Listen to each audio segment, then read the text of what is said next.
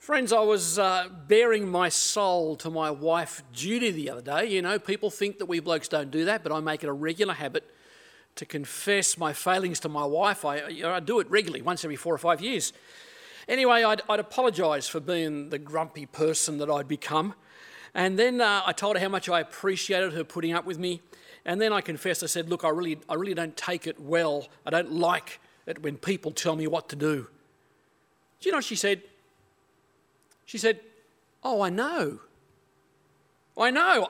Folks, I do not like being told what to do, it gets right under my skin. Well, today we start a new series on the book of Titus in the New Testament. Short little book, three chapters. Um, we thought, we're calling it Life Together because we thought, wouldn't this be a great series to look at together as we look at how, how we're to live together as God's people? Wouldn't it be a great series to do when we start back at church together? And now, of course, we're not starting back, at least for a, a few weeks because of the whole situation with the COVID thing. And I know how nice it is, folks, to just plonk down in front of the computer on a Sunday morning or a Saturday night with my cup of coffee and my slippers on and just watch the service and make a few comments to let people know I'm, I'm active and I'm there. Very easy to do, but that, that is not what church is meant to be. We can't love one another. We can't stir each other up to love and to good works from our lounge rooms. So, I hope this series, even though we are not meeting together just yet, I'm hoping it'll get us all fired up and ready and keen to meet together when the opportunity arises. To stir each other up, to encourage each other, to love each other, to bear each other's burdens, even though it might be another four or five weeks before we actually meet face to face. So let me give you some background to this book of Titus. Paul and Titus had planted this new church in Crete. And Crete's the fourth largest island in the Mediterranean Ocean, and there'll be a slide up there for you to see. Now, after planting the church, Paul moves on but leaves Titus behind to look after things in this new fledgling church, to establish it, to get it going, to set up some processes. And in this letter, Paul tells Titus how things are to operate in the new church. For instance, he tells Titus to silence those who teach wrong things. That's pretty tough, isn't it? I want you to silence them, he says. He says, I want you to appoint elders of the church. Uh, not elect them, appoint them. You do it. And he sets out the qualities of the people Titus is to look for. He goes on to tell Titus how to teach in terms of how the church members are to live together in their various sets of relationships. It's telling him what to do, and by extension, telling the church what to do. And, folks, knowing churches as I do, knowing myself as I do, you can imagine the church members, especially some of the newer members, saying, Who does Titus think he is, telling us what to do, running things his way? And so, right at the very beginning of this letter, Paul sets out his authority, an authority that he extends to Titus. Friends, as we take a closer look in the coming weeks at this letter to Titus, we might not like some of the things that Paul says either.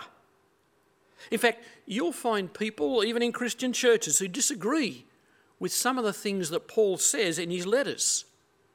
For instance, when he talks about God's wrath, or marriage relationships, or roles within marriage, or as he talks about um, sexual relationships and gender, as he talks about Christians not marrying people who aren't Christians, or as he talks about sexuality. So, Let's take a look at what he says to deal with that issue of authority, to answer that unspoken question who does Paul think he is? Well, this is how he starts his letter Paul, a servant of God and an apostle of Jesus Christ. Now, a servant is someone who is at the beck and call of their master or mistress. They don't take the responsibility on themselves, they do exactly what they're told, they say exactly what they're told. They do what the master or mistress says. And Paul says, I am God's servant.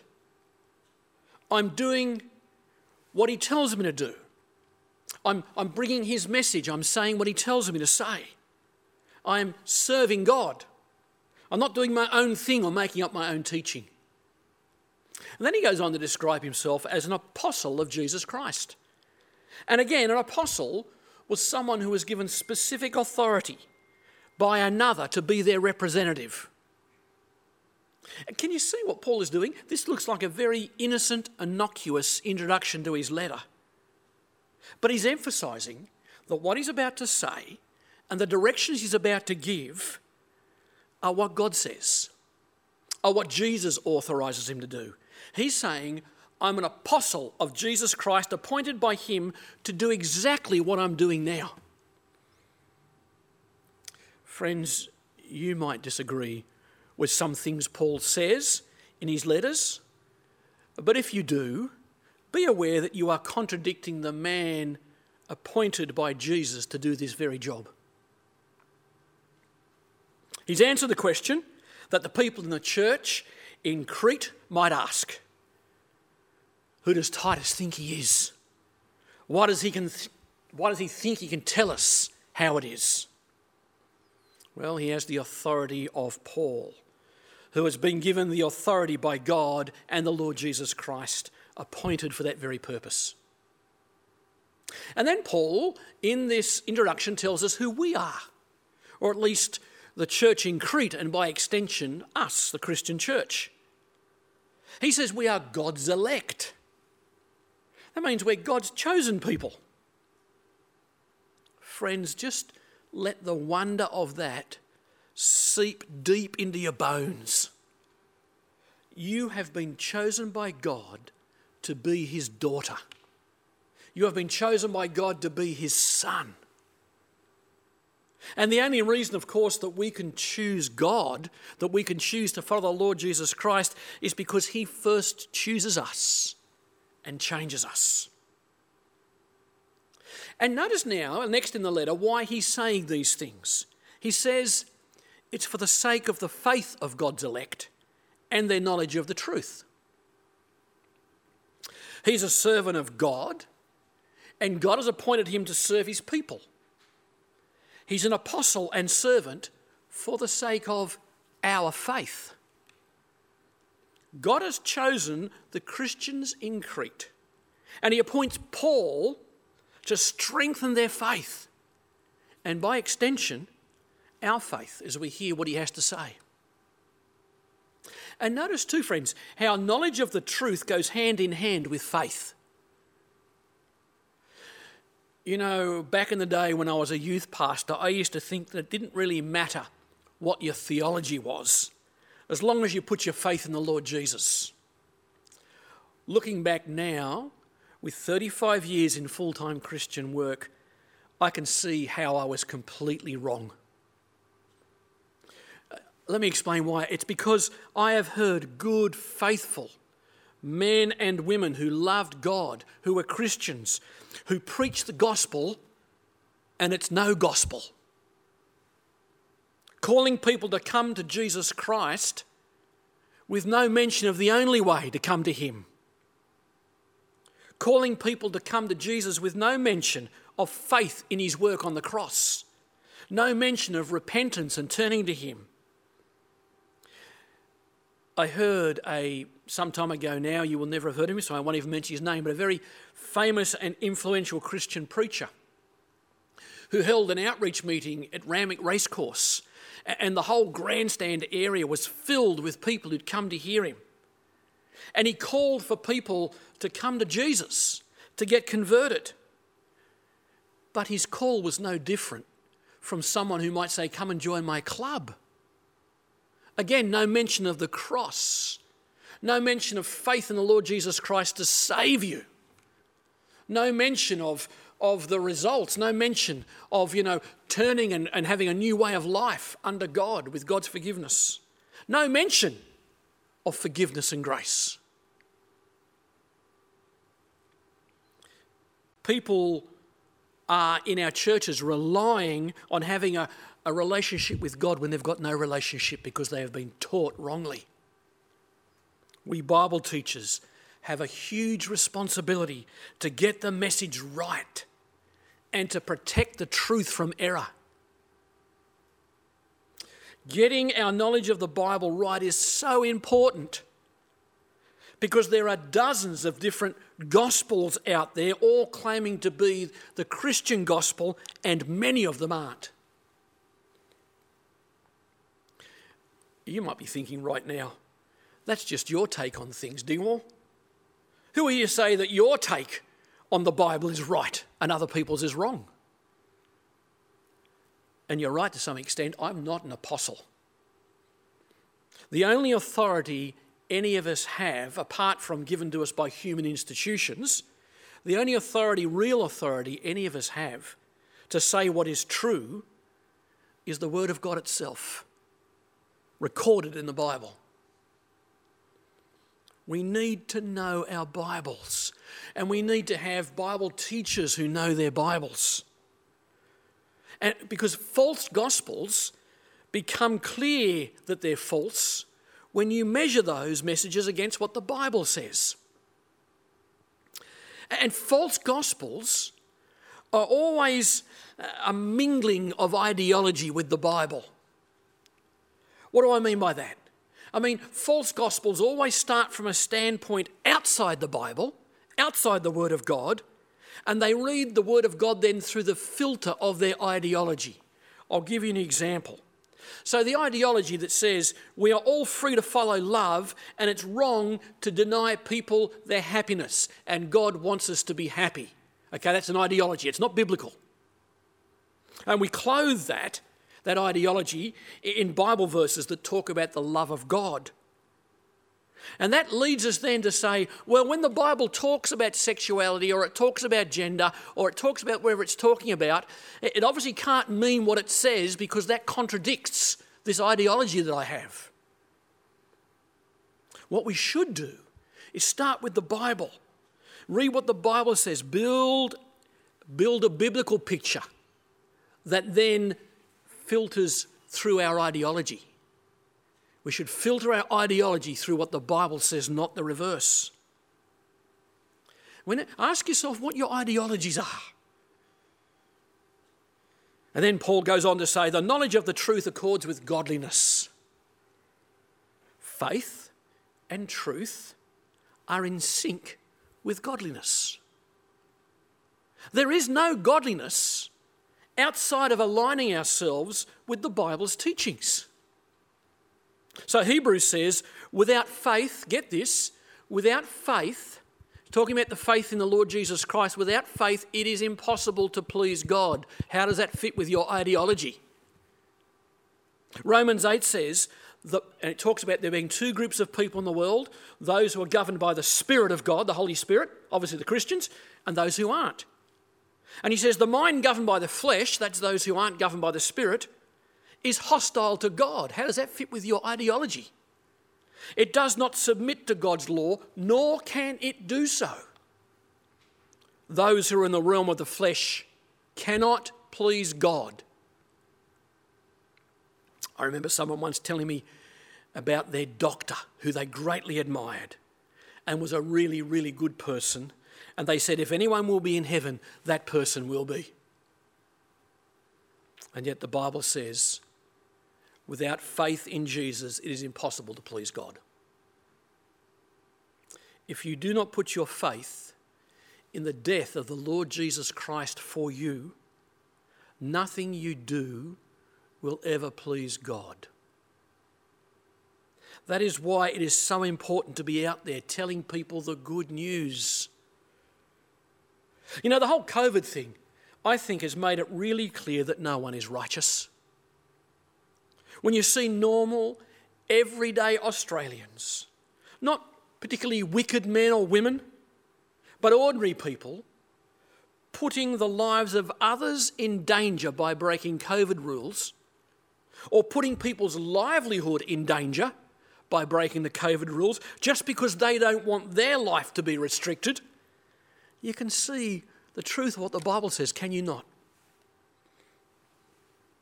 There is no one who is righteous. And so the only way to be right with God is through faith in our Lord Jesus, who died for us in our place, defeating sin and death. Faith and truth are essential for godliness.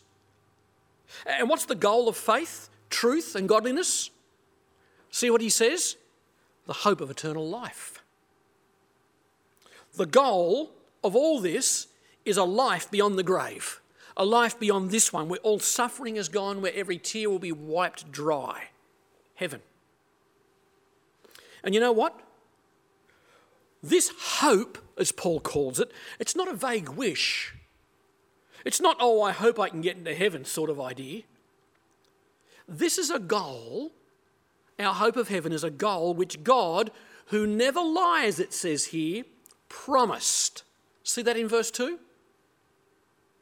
And if God promised it, there's no room for doubt. How can we dare doubt God promises? It's only a hope because we haven't got it yet, that's all. It's a technical word the Bible uses, which means something that's sure and certain, but you just haven't got it yet. Then look at how Paul says we get this hope. He says, God manifested it, revealed it in his word through the message Paul preached and by extension the other apostles, of course, the message that God had given him to preach. No, the message that God had commanded him to preach. And we call that message the gospel, the good news about Jesus' death for us. There is no other way to be right with God. See, there's an ideology around, another ideology that says it's called universalism. And it says that all gods are the same and all religion leads to God. That is not what the Bible teaches. That is not what Jesus Christ himself said. And that is not the message God gave Paul to teach and that Paul passed on to Titus to teach to the church in Crete. God's great plan has now been revealed in his word through the preaching of the apostles, we're told. And here, the apostle is Paul. And today it's revealed to us through the teaching of Paul we have recorded in the Bible and the teaching of the other apostles. And through us, the good news needs to go out to others. And what is that message? What is the gospel? Oh, I highly recommend you study Romans chapter 3 through to Romans chapter 8 because there is a whole stack of Paul explaining what the gospel actually is. Study it and it'll help you discern where the false teachings are.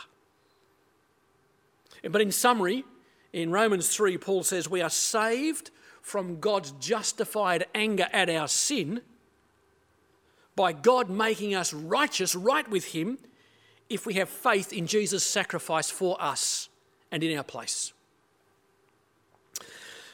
So, here, in the very early parts of the letter to Titus, Paul is concerned that Titus leads the church well. And he gives Titus his authority, derived from God Himself, derived from the Lord Jesus Christ, to tell the church how it is and how they should live together. And lastly, he describes Titus. Who is Titus? He says, You are my true son in the common faith. Who is Paul? the messenger of Jesus, the servant of God with God's message. Who is Titus? He is Paul's mentee. He is the guy Paul is setting up to succeed him in leadership. He is the one appointed by Paul to oversee this new church and to teach it and to care for it and to nurture it. By what authority? By the derived authority of the living God and His Son Jesus Christ. Friends, we don't worship the Bible. We often get accused of doing that. We don't worship the Bible, we worship the living God. But you cannot divorce anyone from their words. These in the Bible are the breathed words of God. That is where our authority lies. And that is where the power of God to change people's lives lies. We need to read the Word, study the Word, know the Word, and do the Word. I want to encourage you, read through the book of Titus, three chapters, not very long, and, and get a big picture of this, this letter as we start to unpack it over the coming weeks about how we should live together as God's people. Because doing church at home is not God's plan. God's plan is that we one another. And you can only one another, love one another, bear one another's burdens, forgive one another, care for one another. We can only do the one another stuff as we meet. I want to encourage you. Look forward to meeting together and see this online church as an emergency interim measure. Life together. Let's pray. Our loving Father, thank you so much for your servants, the apostles. We thank you for the fact that their words were recorded for us, your words. Father, I pray that you will help us to honour your word, to live together as your people well. Amen.